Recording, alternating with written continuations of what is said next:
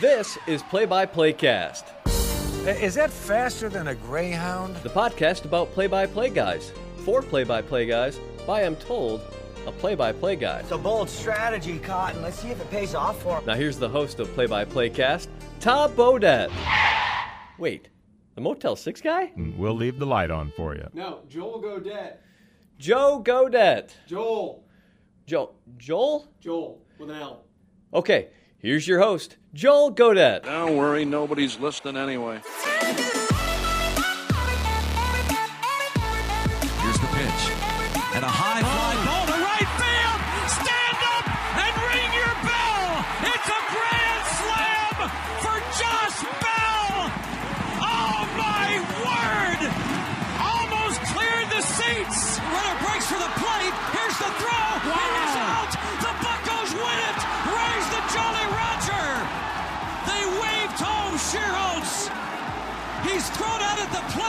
Buccos win their 90th.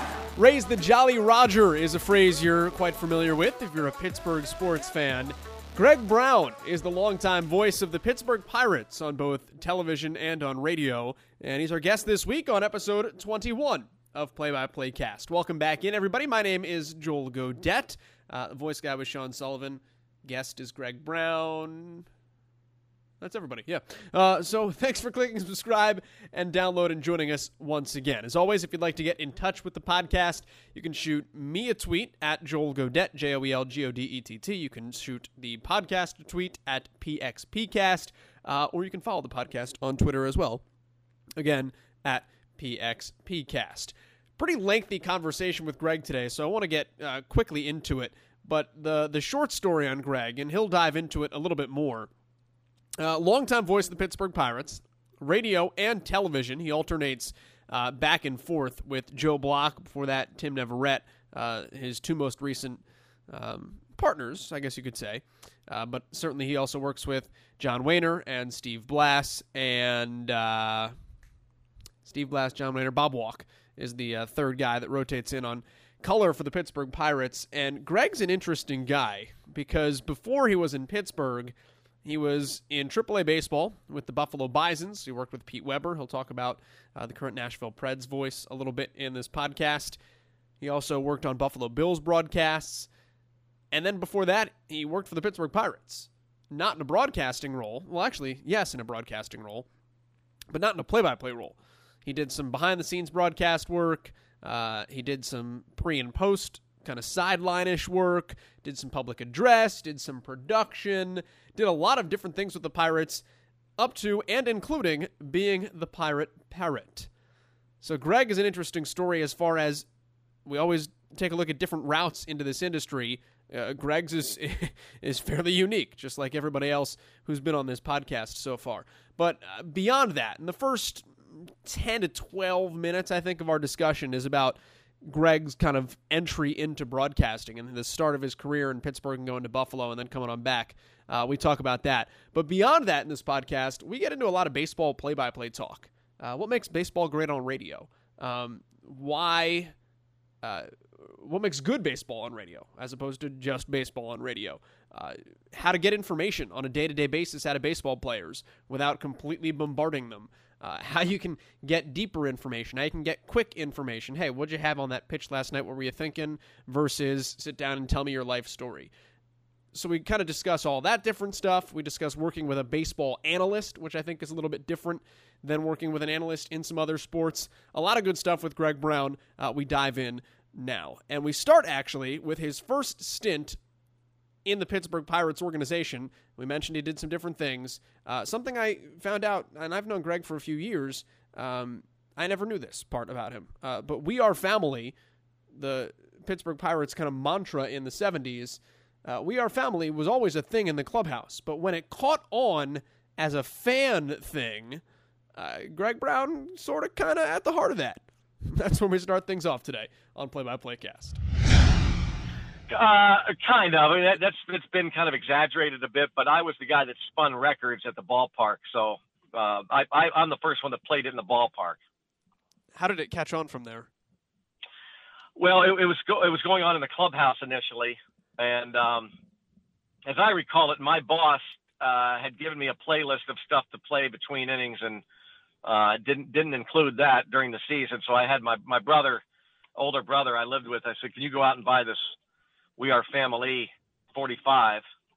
And uh, I had it at the ready. And then one game, you know, that the, the they won or walked off, whatever, and I hit it, and place loved it. So it, it just kind of caught on from there. But but Willie Stargell's the one that was playing it in the clubhouse first. I love how he actually had to buy a record, by the way, because nowadays I know, you just that funny? download it. Yeah. Isn't that funny?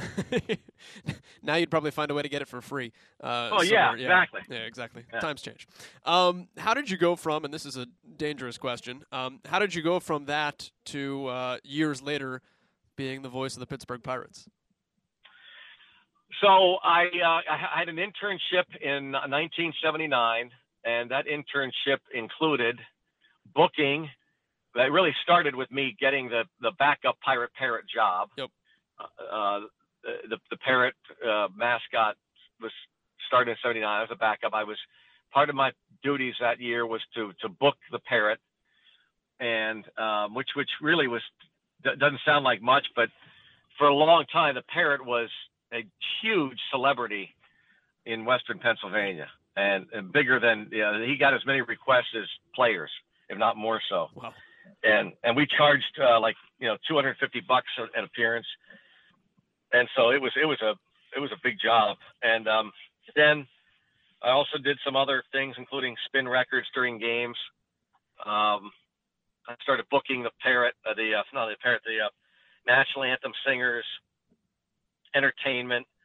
Um, and so I, mean, just one thing led to another, uh, where I hooked on as a full-time employee, and uh, you know went from bouncing around from job to job. Uh, even though my official position was assistant director of promotions, I became like the radio TV coordinator of the team, a liaison between the Pirates and the 50 station radio network, and uh, it just it just took off from there.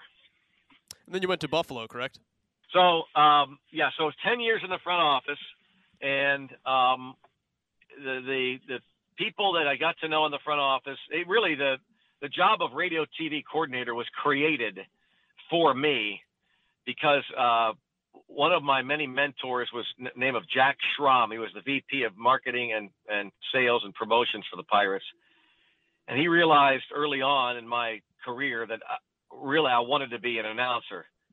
So he kind of created this job, which we did need at the Pirates because the, the, KDKA ran the network, uh, 50 stations. But but if a if a radio network station had a, a, a any problems or issues, they would just call the, the radio station, uh, and at times would fall on deaf ears. And and Jack noticed that what they really needed was someone who could uh, be a go-between, uh, who, would treat the stations right, knowing uh, that the stations around the tri-state area were the ones were the voices of our of the pirates, and uh, we really needed them not just for the three hours the games were on, but we needed their DJs, uh, people that were involved on the air, off the air, to be uh, a, a marketing arm for the team itself and all these these smaller areas, and that they could sell tickets. Uh, and it was really forward thinking. So that's kind of what I became. And, and then I would start to go out, drive around, and try and seek radio stations. I was a almost a sales rep for the Pirates to go out and sell the team to these stations, and not just once we got them on the air that they were carrying our games, but but uh, keep them. In addition to, to to then doing the music between innings, uh, I, I befriended our longtime public address announcer Art McKennan, who had been there for now I bet you going back to Forbes Field days, 70 years or something. He was up there in age, and he also, had, as a youngster, had developed polio, so he was confined to a wheelchair. And later in in his later years, uh, I remember that it got tougher and tougher. He would have nephews or friends uh, actually drive him to the ballpark, to the stadium, wheel him up to his position at the microphone in the press box, and then and you know this is a guy who was was uh, again confined to a wheelchair and, and really couldn't could do very little. Was on crutches uh, and embraces his legs, so he was uh, beholden to these people. and and uh, because of that, didn't have much movement, and he actually was in pain the longer these games would go. He asked me if I would help him uh, if we had real long rain delays. Could I learn how to do the the public address announcing and also the balls and strikes count at at uh, Three Rivers? So that led to a, a one year full time gig. And just any time I had a chance to do any type of broadcast work whatsoever, whether PA, whether it's voicing over commercials, whether it was going to Youngstown, Ohio to do weekend sports anchoring for the uh, NBC affiliate out there, um, I, I, really latched on to it. And uh, one year, the, the, the Pirates got uh, started a, a fledgling cable network carrying 50 games to I don't know how many subscribers they had that year. It wasn't many, but we hired Mike Lang, now the voice, the longtime voice of the Penguins, who was still announcing for the Penguins at the time. He was the play-by-play guy. Steve Blass was the color announcer, and um, Mac Prine was the president of the Pirates, and I worked for him along with a couple of other people. And Mac was in charge of the hiring, and he knew that I wanted to be a a play-by-play guy someday. So he was kind enough to kind of create a, a pre and post game show, almost like the uh, like they have now the infield rep- in-game reporters. Um, that was kind of my job. I didn't do much in-game reporting, but between or before and after games, I grabbed an interview. And so uh, I kind of learned the, the, broadcast business through that. And uh, a job opened up in Buffalo, our AAA affiliate at the time, minor league baseball job and I applied for that knowing that if I ever wanted to be a real full-time play-by-play announcer, I'd have to go to the minors and learn it. And um, that's what I did.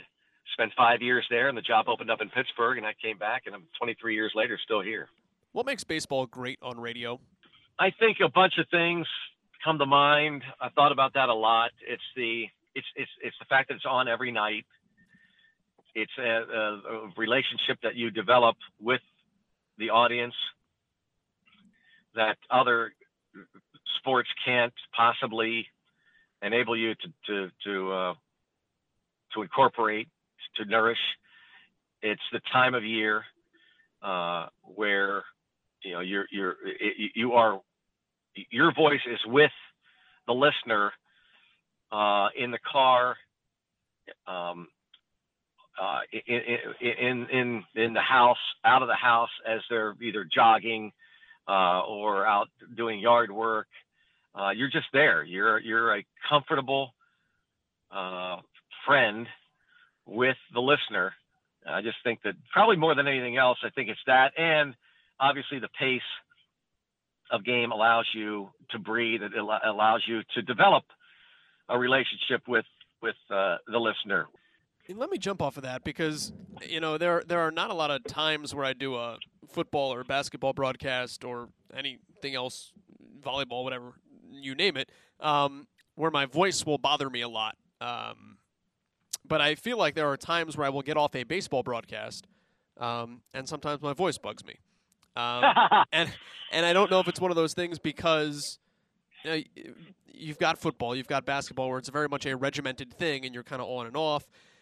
Whereas baseball, you're having a conversation for three and a half hours, and being able to play your voice as an instrument for three and a half hours uh, can be taxing. Um, what do you do, and, and how do you approach it from that standpoint? During the game, first of all, I drink a ton of water, a ton, to the point where I've got to make at least a couple pit spots, uh, pit stops during the game. I'm actually sprinting because the location of the radio booth to the facilities at PNC Park are uh, quite a distance. So I'm actually going through, I'm sprinting. Uh, now I know that Vin Scully talks about how he's got a, uh, he's got like a lifesaver, like a carm, uh, like a caramel lifesaver that he sucks on throughout the game. I, I find that that's troublesome for me because then, then I, I'm not clearly enunciating my words. I, have tried that and it's, it's tough. So for that, I, I try to drink a lot of water, and I try not to get to the point where I'm overextending the voice. But I've found that at times I can't even help myself. This year, for example, I noticed that because the Pirates were just okay, they didn't have a lot of exciting comeback games. So I was pretty much at a, at a certain level. And you know this as your voice is being trained that it's it's kind of set at that range. Well, we had a game one night late in the year where we suddenly had a couple of big plays late and came back and won a game, and I overextended it, and it created a, a, a shock to the vocal cords. And so the next day, I, I went to the ballpark, and as I started to talk on the pregame, I, I, I eventually could not talk. I lost my voice, and uh, had to be told to go home, which you know I've done that I think twice in my career, but I, I couldn't my I, I lost my voice because of the trauma of the night before, and so I I, I, I tell myself, you idiot, you've got to be smarter than that. Yeah, and hopefully I learned a lesson now after that, but I don't know. Sure. In fun, it's funny because as that happened, the game happened. I can remember late in the game doing something, and I thought, uh oh. In the back of my mind, I think I've done something here. Yeah. Uh, and and I, I, I instead of backing way off, I kind of threw it aside, said, "Ah, I'll be fine," and continued along that uh, that higher level. Uh, and now I know I had caused damage to my vocal cord. So uh, it's you know it, it's uh, it's it's being smarter, I guess, in, in training your voice and knowing your voice and knowing your limitations. And I'm I think I'm I'm okay with it, but I'm still not there. If I can go back two questions ago, I asked you what makes uh, what makes baseball good on radio. But if I can flip that around, um, what makes good radio for baseball, in your opinion? What's uh, what what describes a really good broadcast at the end of the day for you? Most times, I try not to. What I find, Joel, oftentimes it's it's it's inevitable that when I get caught up, and it's true, it's not like I get in the car and I head home and I'm uh, you know, f- firing a, a, CD or, or replaying uh, on my uh, my phone the broadcast, knowing it was a big, exciting win. Man, I want to hear how good I was because I felt good about it. But even if I get caught up in the idea that man, I had a pretty darn good game tonight, inevitably the next day I butcher a game. It's like the baseball broadcast gods get you so uh, I I really really try and stay even keeled with it, and and uh, the minute it starts creeping into my mind that boy I had a pretty good game, I try and wipe it slate clean. I can't wipe the slate clean when it comes to a bad game though, because I'll th- that night think back at daggone. I mean, I may say some really dumb things that were totally wrong, and I just cannot wait till the next day's game because I can put it behind me. Uh, that's another great thing about baseball. Not yeah. only on the field, if you lose a game uh, as a player, you go for four, you get right back at it the next day, you get in the batter's box. Broadcaster, same thing. You have a horrible game that you butcher. Gosh darn, you can't wait till the game starts the next day to recover. So, um, but what you know, just I think you just kind of know after a game when you put the headset down, it was a usually it has to be a good game, whether you win or lose it. Usually, uh, because if it's a horrible game, I will say to myself, boy, you know, it was a bad game. We lost you know, 10 to 2. Uh, we're down 7 1 in the second inning, but at least I kept uh, the pace of it going. I had some. Uh, some fodder for my partner, or we discussed. We had some fun with trivia, what, whatever. At least I, I feel like I could say to myself, you know, if I were listening to the game and I stayed with it, despite the outcome, I bet you you were entertained because we ultimately we are still, even though what matters is the product on the field, and that's what's ultimately going to entertain fans. You're still kind of entertaining fans to, um, to, to, to, to play along with whatever is out on the field. As uh, you're, you're assisting, you are the, the, the eyes and ears of the fans. So uh, you want to create, uh, or at least uh, recreate that that excitement, whatever took place on the field how do you do that if you've got a bad game or bad teams? Um, I mean, you've certainly had your fair share of seasons that did not go the right way. Um, what do you do to, to still to still be good um, and to, and to still navigate through? Uh, you know, everybody. You know, I, have had baseball games where you're getting killed. You've just got to find a way to make it entertaining for the night. Um, or seasons that are going south, and you still have to get people to, to game aside, I know you, we talked about this already, but game aside, still turn on the radio. Um, how do you stick with it? Well, I've noticed. I noticed it this year, especially in September. We had a terrible September collapse. That I'm, I'm reverting back to some of my crutches that I used for the first.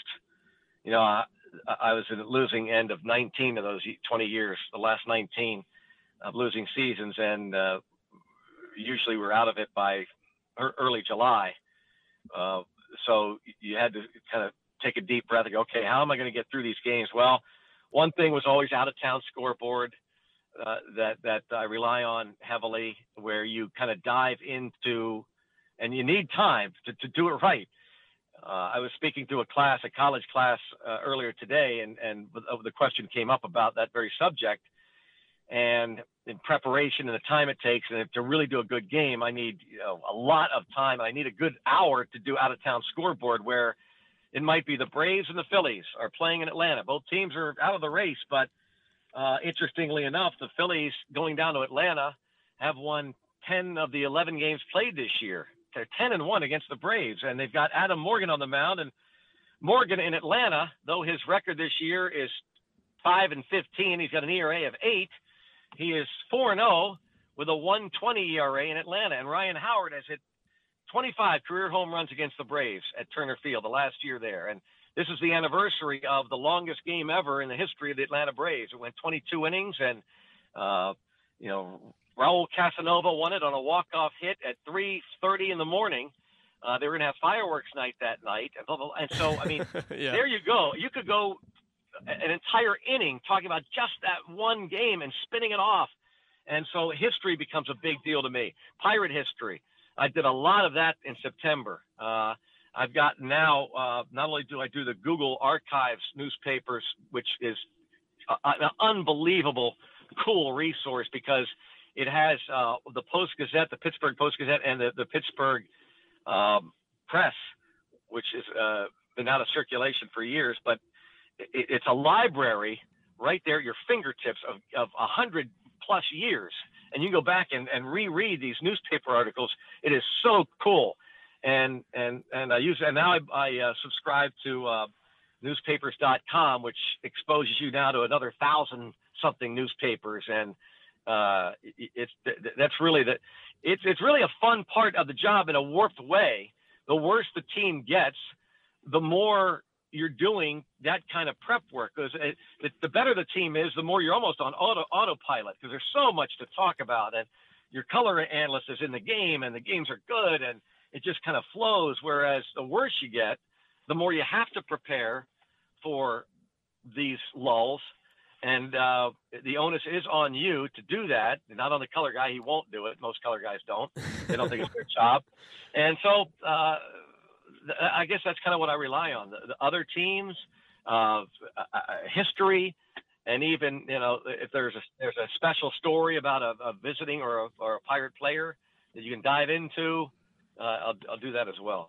What's your prep look like um, before games? Then I obviously you mentioned all the, the reading that you do, but um, how much time does it take every morning? Uh, do you have a routine that you try to get through? Uh, consistently? Um, and then, uh, what's your book look like as far as making note of all the things you want to get to and, and doing it in, a, in an efficient manner so you can find it all? Well, because I have the worst memory of all time, I, I admit that. I think that's one of the one of the uh, you know one of the strengths of a of a good broadcaster or some any profession is to know your weakness. And I know my one of my great weaknesses is my my memory uh, as, as much as I've tried to, to tr- train it, i I'm terrible at it. And so I write a lot of stuff down. I've got, I'm guessing the biggest scorebook in baseball because I've looked at other guys. And they've come in and actually commented on my book, and you know, it's it, people kind of make fun of it. Uh, it's so big, it's it, but it's for, so that I have a lot of blank space on the scorebook to allow me to write in the margins, and so I try to write as much stuff down as I can I also do a lot of post-it notes. After a game, most times I'll look at my scorecard and see it filled with stuff uh, about the game, and I I notice that again, vast majority of time I've never gotten to it, and that's a good thing. You always want to be prepared for the worst. Never have enough time. Uh, I have found I try to do work at home, but I, my my house, even though I've got just one, my wife works full time. I got one son who's a high school age kid. Now my in-laws are, are living with me, three dogs, uh, and it doesn't seem like much, but it's complete chaos. And and so uh, I, I find that I can do nothing at home, and that my best bet is to get to the ballpark as soon as possible to begin working. When do you talk to players and coaches? Uh, are you a big batting practice guy, or, or when do you get time to kind of sit and, and talk with guys a little bit more in depth and, and get some stuff that you can turn into to some deeper stories on air and, and paint kind of a, a more colorful picture? Used to be a, a big time batting practice guy in the minor leagues all the time, and at the beginning of the major leagues, uh, with depending on who the manager was, almost every night. But be honest with you, I get the impression recently, the last handful of years, that it's frowned upon. That you know, I, it looks like I'm not welcome by the batting cage. So I have uh, taken that as a hint to stay away, and so I uh, talk to the guys based on interviews. Uh, if I'm on radio, I have to interview the manager. Uh, in addition to that, twice a week we have a radio pregame interview to do, usually with a player. Uh, and what I'll do is if if something occurs during a ball game that I need an answer to, and you can only get the answer from the player himself, I'll jot it down in a in a notebook, and the next day refer to that notebook and and uh, g- try to get to that player. But I tell you, Joel, you've seen this. Uh, as the years go on, and this goes even to the minor leagues now, they're building these these shrines, these these uh, the Taj Mahals of these clubhouses for these players uh, where they're no longer just locker rooms where you would walk into a locker room and you'd see the player at his stall. And if he wasn't at his stall, he might be in a small trainer's room. You could go and wave to him and say, I got to talk to you. Now, these places are gigantic and they have these little arteries offsetting that, that lead to the clubhouse, but also lead to escape hatches for these players, whether it's a gigantic uh, lunchroom and cafeteria uh, a trainer's room that is, is, you know, bigger than most doctors' offices, uh, swimming pools. They've got a little game room for the players to go off. They've got a meditation room so they can hide easily. When they get to the ballpark, uh, they might drop their stuff in their locker and they're gone. And it's one of the most frustrating things about the job is you have to, uh, you, you want to go see a player. It's not like you can, oh, I'm going to go see somebody. No, you got to go in there and hope he's there then when he is there, go to him and say, do you have a few minutes? And the rare occasion he might say, sure. Most times they say, ah, uh, and they look at the clock and go, uh, not right now.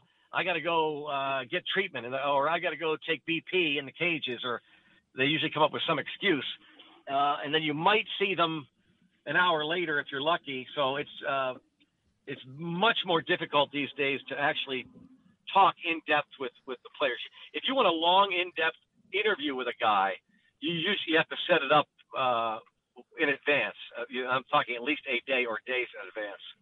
I was gonna say, how do you? What's the best way that you found to build relationships with guys and and be able to have that knowledge that you can talk more in depth about them on the air? Um, when it's yeah, I mean, I agree with you. It's harder and harder to, to get to guys and to, to have time with guys. Well, I've gone two ways of, uh, over the years. I've gone. I've been a guy who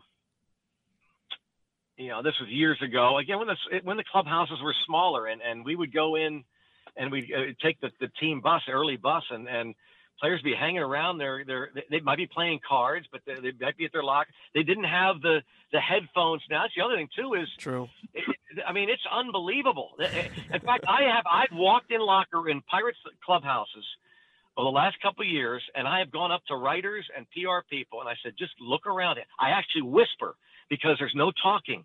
I said, look around here. Each guy is at his locker, not talking to his locker mate. He's he's he's he's got his head buried in his phone or his iPad, uh, and his headsets are on. It, it's just remarkable, and it's really quiet. And especially when we were winning, I thought well, this should be loud. I remember the days when, going back to the days the Pirates were winning the World Series in '79. Uh, I mean, they were loud and rambunctious, and you'd walk in and you could, you'd have to yell over a guy next to you to talk because they're having so much fun before ball. Now it's like, goodness gracious, it's what are they doing? Brain surgery here? Uh, it, it's crazy. I think that's uh, a societal thing too.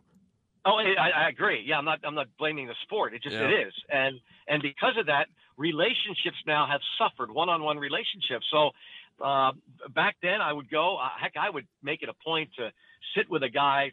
I, I, I try to like take a player, if not a player a day, maybe a player a homestand, and and and with a pad and, and a notepad, and just sit there and just interview them and just get to know them. Um, I haven't done this in a couple years, but I would I would try and, and get a, a, maybe one or two players a year that I would say, hey, I'm, I'm gonna I want to talk to you in an office by ourselves for an hour and record it, and then break it up into little mini interviews, and that's how you really you know, get to know a guy as well, even though it's on mic.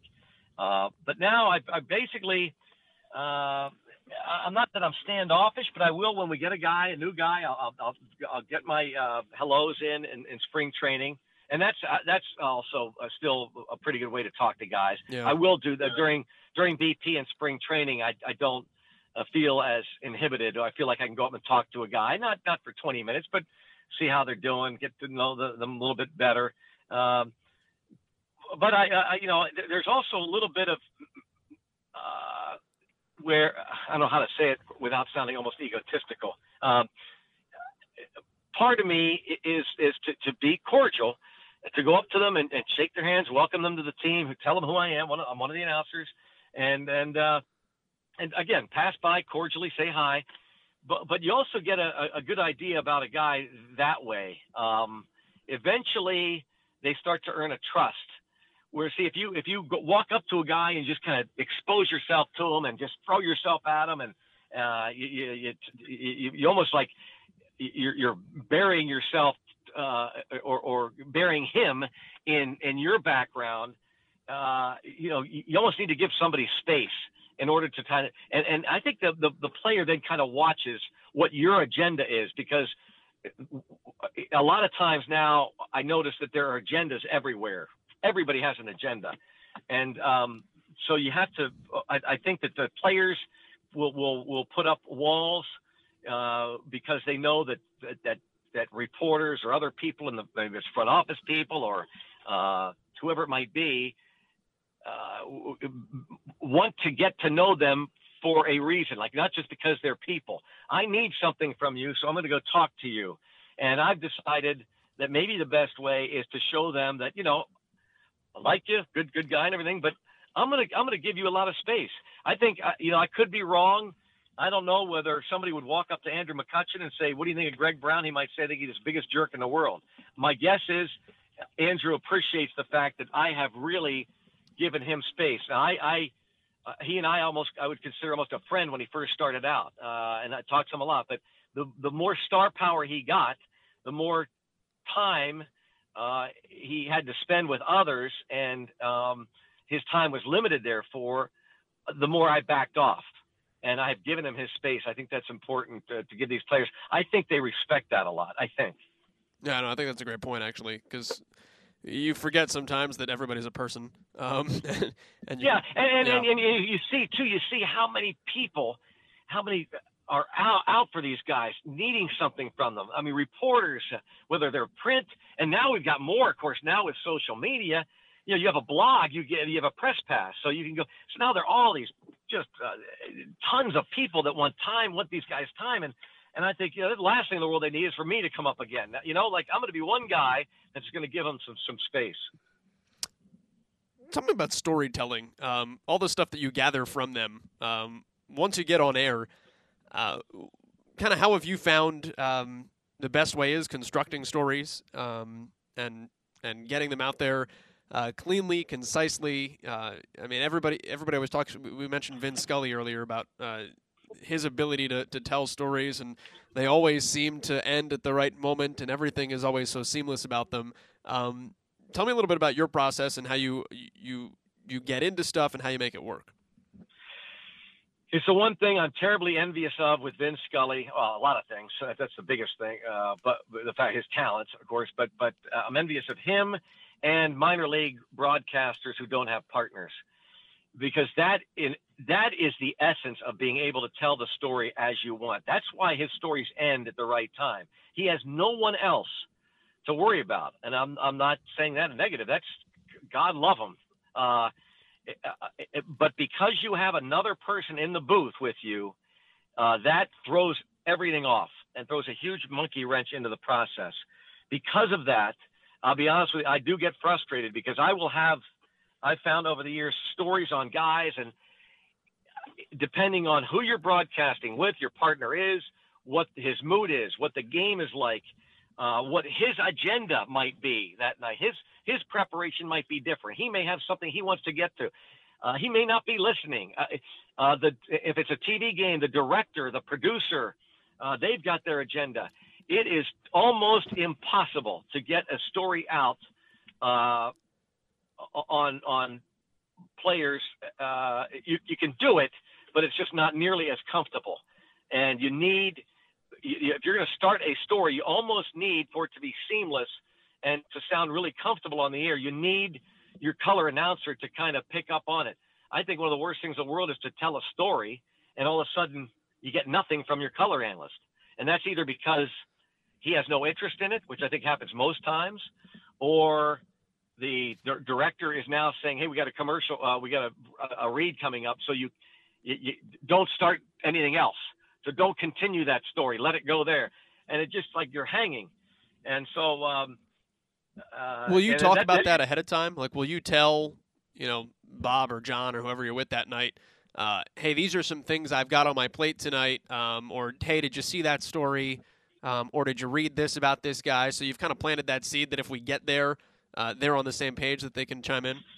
You know, the only time that usually happens is if if the two, the two guys, I and my color announcer, happen to be around the cage with with uh, you know maybe there's a, a, maybe Jim Leyland for example in the Tigers when he, they're they're in Cal or Gene Lamont we and we both go down together to say hi and we asked about a player's uh, I, I I have intentionally not done that because um, I don't want it to be artificially planted in someone that okay you've got to go okay okay now I got it.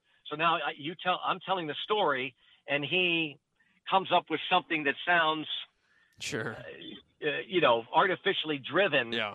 that isn't genuine and it just i don't i, I think we make a, a good team the pirates broadcasters because we are buddies. And and you listen to a pirates game i pretty much guarantee it's like you're listening to two guys sitting at a bar. Uh, that, that, and that's kind of my goal that uh, you know uh, you're, you're sitting with a buddy uh, and and you're talking, you're watching the game, and you're talking about it. And and w- what I try to do is often think about what you at the bar, or maybe you're sitting in your living room, uh, what you, what you're thinking. Like w- you're curious about a player, and uh, if you go away from that, and your partner's not in it with you, it it just doesn't sound right and and uh, and smooth. So I, I, I intentionally will not do that. Uh, uh the pro- producer always comes to, to us before ball game. Anything else you guys want to talk about? This is what we're doing for the pregame. Anything else you guys want to talk about? Well, some things are obvious. You know, yeah, Jake Arrieta is on the mound tonight, and the Pirates are 0 and 7 against him in the last three years, and he's a Cy Young Award winner. And uh, obviously, we want to talk about. It. But I'm not going to say, yeah, I want to talk about a story regarding Kris Bryant and you know, he's getting married in November. Uh, he met his fiance uh, in, Italy on a on a on a trip this year. Nah, I'm not going to do that. Okay. Um, is that all true, by the way, or did you just make that up off the top of your no, head? No, I just okay. just made that up. That's I don't know. Yeah. I didn't know from Adam. I was like, oh, that's interesting. Uh, no. um, I don't want to take too much more of your time, uh, so I'll, just one or two more, if that's okay. Um, sure. But you, you brought up partners, so if I can go down that that alley, uh, I'm one of those guys that's never really done baseball with a partner uh, throughout the minor leagues. My very first year, uh, when I worked uh, in Salem, Virginia, I was a number two, so I had a partner. Um, and then I did a couple of games with uh, with the Duke in Buffalo. Um, but outside of that, uh, it's pretty much just been me. And then at Ball State, the last couple of years, our our deputy athletic director is the former baseball coach, and we have a good relationship. And um, I said, "Hey, P- PQ, why don't you come do a game with me at some point?" And he did.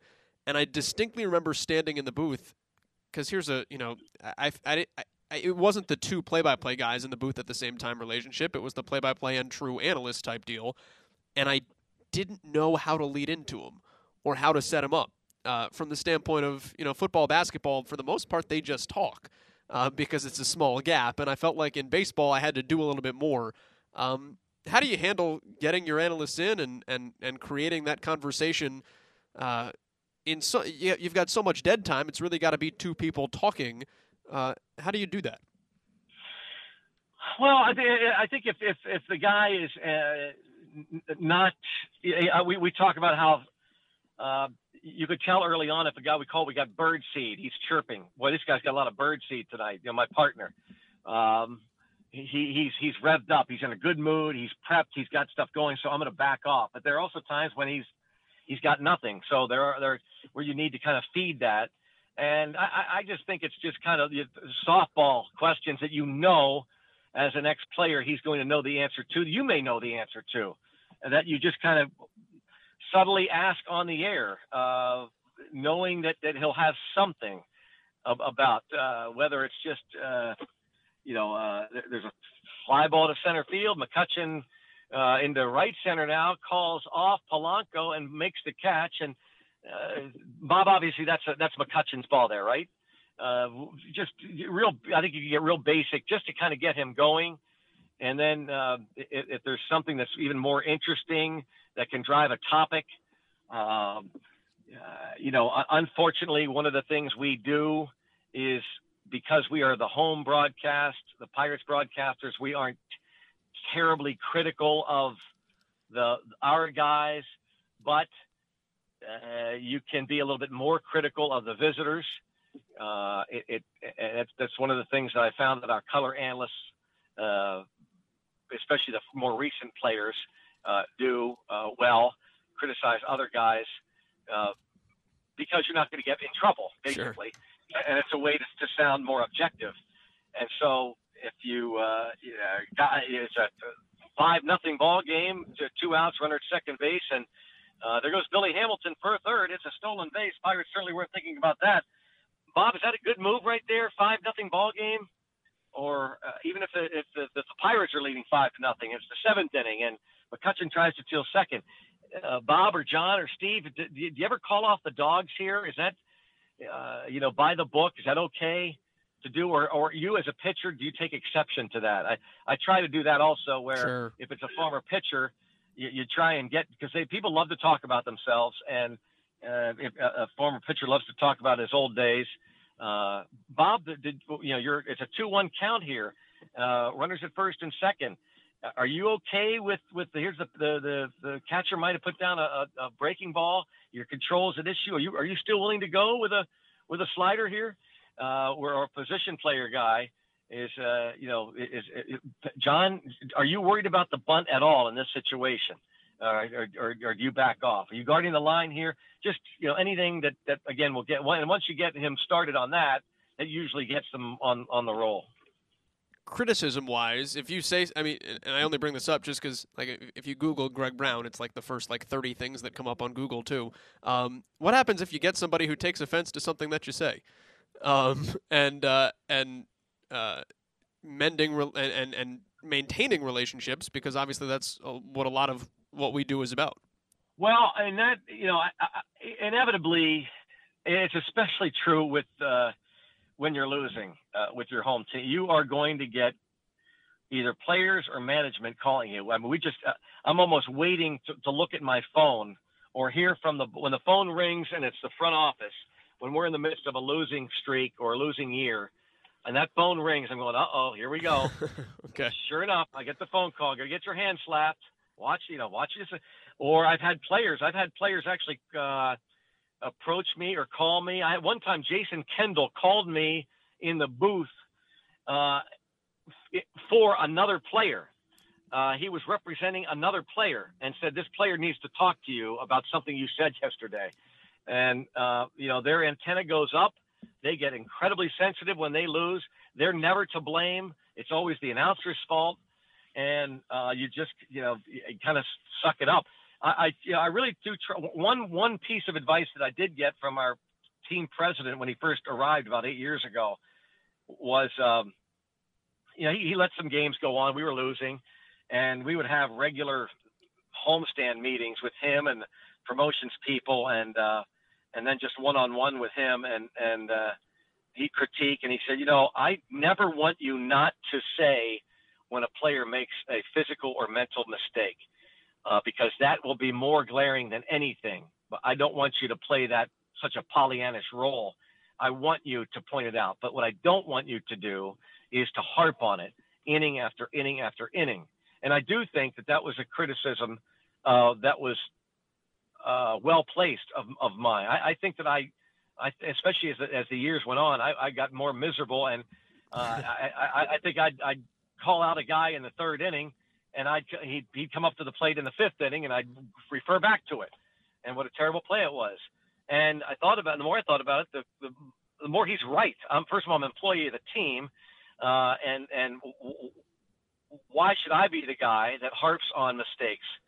Uh, there was there was one marketing director we had many years ago, who uh, toward the end of the season we had a meeting, and he, he called me out in front of my cohorts, my colleagues, and said, "Greg, uh, I heard you the other night say that the Pirates had to go uh, 12 and two in order to not lose 100 games." Of the last 14. Why would you do that? And I said, well, why wouldn't I? I said, that, that, that, it, it was factual. He goes, why is it your job to do the math? I said, why wouldn't it? He goes, because you're paid by the Pirates. He said, well, shouldn't you leave that up to the, the jerks that are writing about us, who are ripping on us, or the, the, the, the talk show hosts? I mean, you're an employee of the Pirates. You're, you're, you're telling the people, let them get that, the calculator out if necessary. The more I thought about it, the more right he is. So that, that's a negative that is not necessary. So I've, I've, uh, you know, I've learned to, to tone it down, but yet I'll still be critical when I think it's absolutely necessary. Greg, how can people find you? Uh, I know it's the off season, but uh, G Brownie points on Twitter, right? That's it, Joel. Yeah, thanks. G Brownie points, and uh, that that gets it, and that gets me. That gets me because when you said criticism, uh, that's one thing that's Twitter has opened a new world for me. I, I, used to have to wait to read it in the newspaper or listen to a talk show. I don't know if I told you the story about the, one one great criticism, and and it's really a great lesson for broadcasters. I think that there's an old song called "Garden Party" by Ricky Nelson uh, back in the I think the maybe the late '60s, early '70s, and in the song, one of the refrains is, "You can't please everyone, so you you got to please yourself." Bum bum ba bum and I think about that all the time. That you can't please everyone, you've got to please yourself because one of the things they say about broadcasters, any sport, is that you can't give the score enough. You got to keep giving it a score. And so I, I uh, got an old trick from my broadcast buddy Pete Weber in Buffalo, mm. who got a trick from Red Barber and has the egg timer, and uh, on his desk. And so every 90 seconds he flips that egg timer and gives the score. So I've done that over the years. And one time I was driving home from a ball game several years ago, and had the talk shows on. Stupid me but uh, the, the, the, the host takes a call and says, I got to complain about Greg Brown. Oh, what do you got? He goes, he's terrible. Why do you say that? Because he gives the score too much.